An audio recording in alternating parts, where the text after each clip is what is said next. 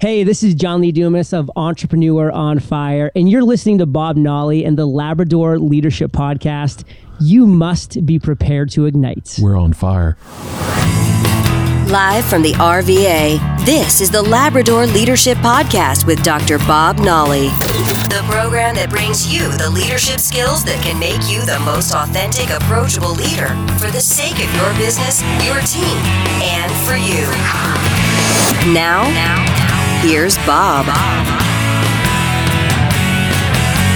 Hey everybody, how are you? Welcome back. Come on up. Have a seat. Episode number 89, I believe. Welcome to the Labrador Leadership Podcast. Thanks to all of you for gathering here. Hey, I should mention there is uh, there's something else I've been working on, and uh, you all may have crossed paths with it because we've mentioned it.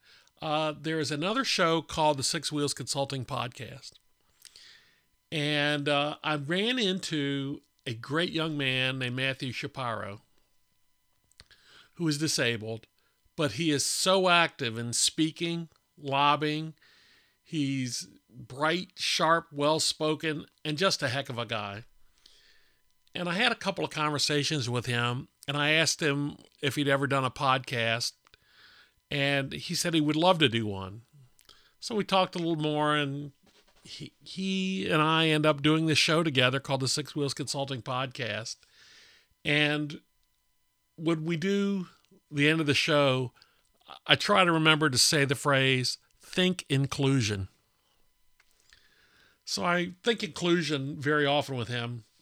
And I ran across an article today on that subject of inclusion. And I thought I'd share this with you and some thoughts on that today. Out of the Harvard Business Review, uh, two, uh, two writers, Lori Mackenzie and Shelley Correll, wrote this about how we get around our biases. And the point they raise is we want to be more inclusive. Now, if we don't want to be more inclusive, that's an entirely different problem. But we do want to be more inclusive overall. And we recognize that the value of that diversity is the right thing to aspire to. But I think the writers let let everyone off the hook when they say we just don't know how to get there. That managers don't have the right framework to get over those challenges that their bias brings forward. And if they're ill equipped to deal with them, then then they'll go back to their old habits. So these two ladies, these two scholars, Lori Mackenzie and Shelley Correll, they're out at Stanford in the uh, Stanford Women's Leadership Lab. And they're doing work there to help industries become more inclusive. And they have research that shows that there are two really small ways that managers can block bias. And they're very powerful. And one is looking at how they define success. And second,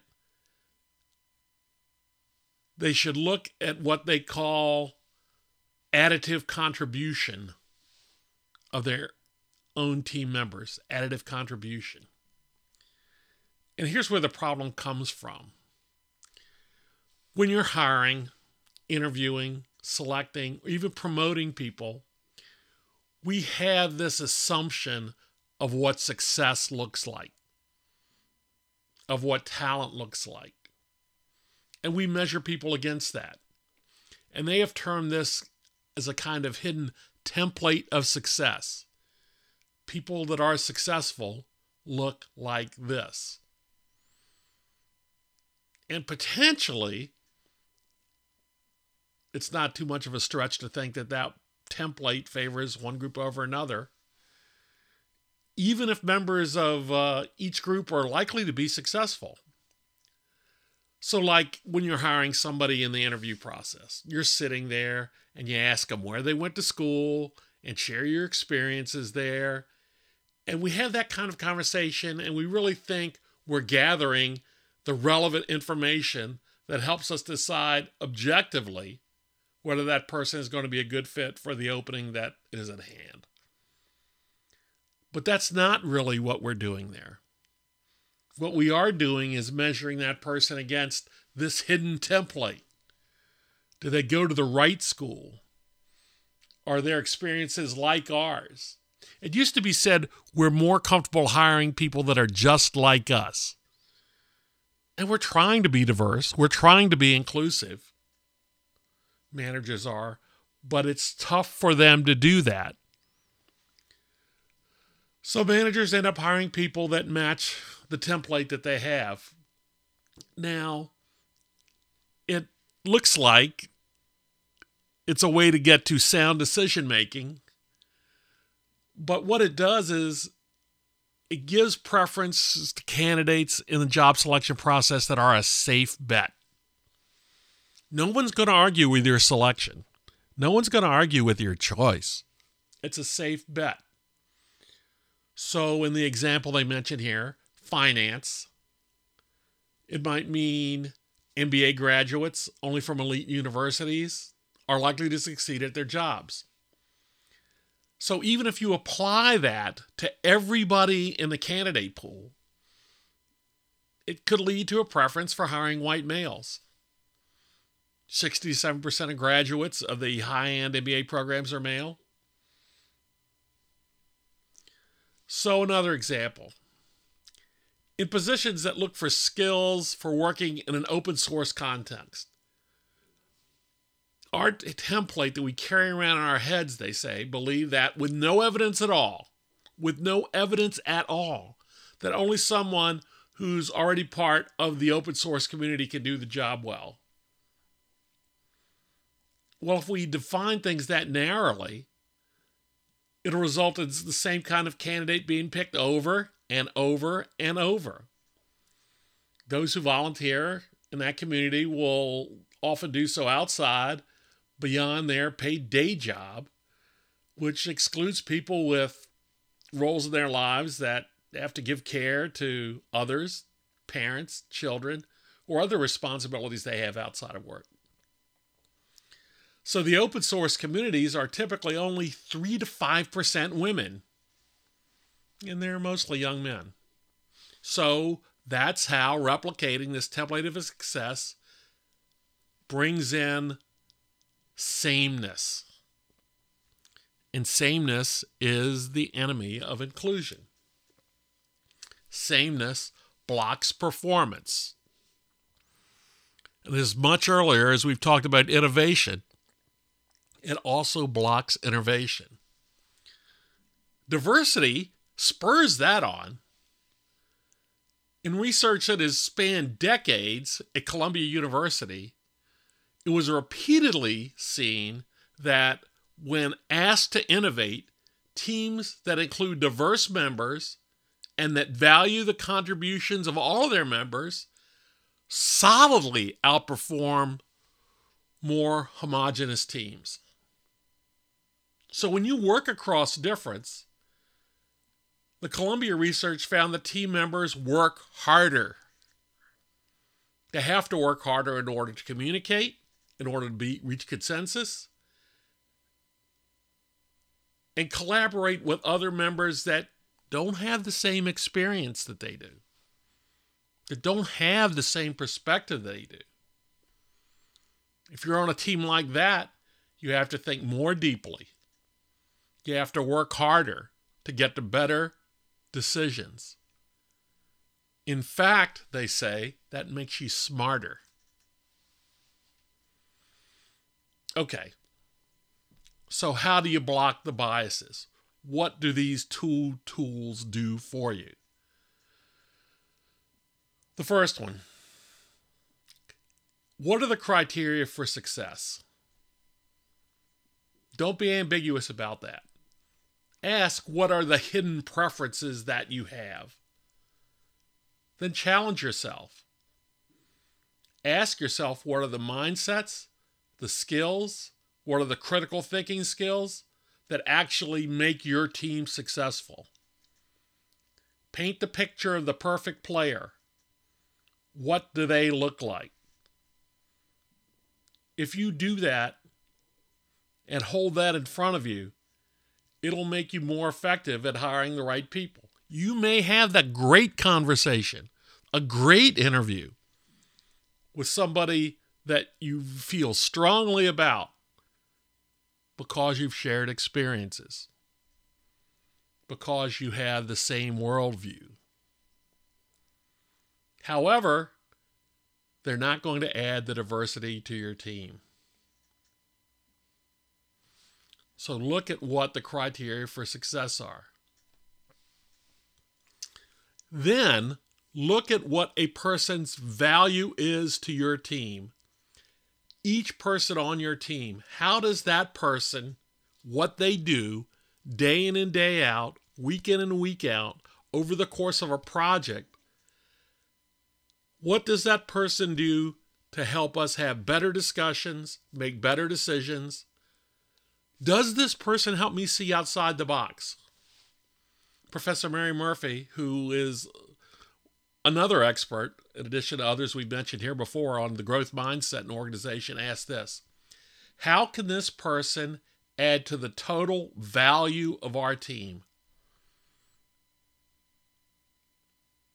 I in, in my interviewing process, that's that's a key question that I have echoing in my head throughout the whole conversation is do I want this person on the bench? And I don't mean on the bench doing nothing. I mean on my team, on the bench, ready to be, take uh, take a task and run with it. Can they do that? And just as you look at all the people on your team and what their contributions are, you have the opportunity at the same time to do a gap analysis. What am I missing? Am I missing something that this person has? One of the most popular, and I stand right behind them, Tom Rath's book on Strengths Finders. I've been with a team before where there was a great amount of surface diversity, ethnic diversity, age diversity, gender diversity statistically, we looked very diverse. But through the Strengths Finder lens, the five strengths that we each had were all among the same list of only seven or eight of 32. So our strengths were virtually all the same. No matter what we looked like on the surface, we were very, very similar in the skills we bought to. So there was there was a huge gap there. Another question to ask is what does this person have that can get us through difficulties? I, we're here on episode 89 now. And I've said the word grit many times.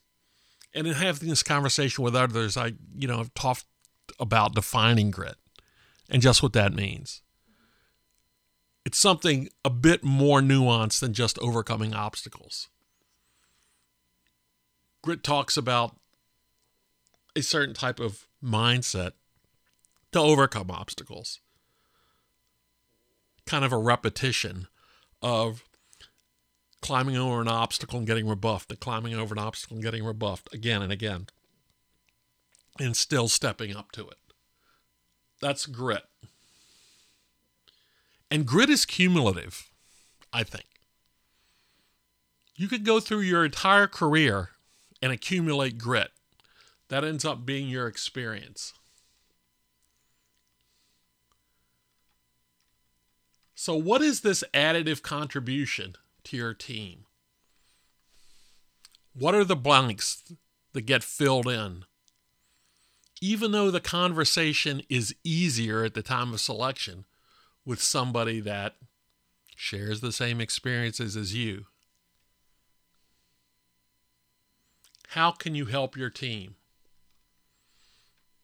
Remember these things because this is a recurring theme, recurring theme, and we'll talk more about that over and over.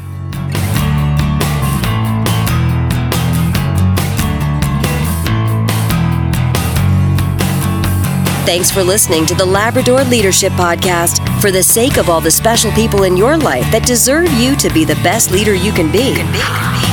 Connect with us on our website at LabradorLeadership.com, on Facebook at Labrador Leadership, and on Twitter at Lab Leadership. Now, here's a final thought from Bob. Thank you for listening today. To learn the secret of leadership and improving your performance in the workplace, in your career, on the home front, in every key relationship in your life, go to LabradorLeadership.com and download my piece on the secret and let me know what you think. See you next time.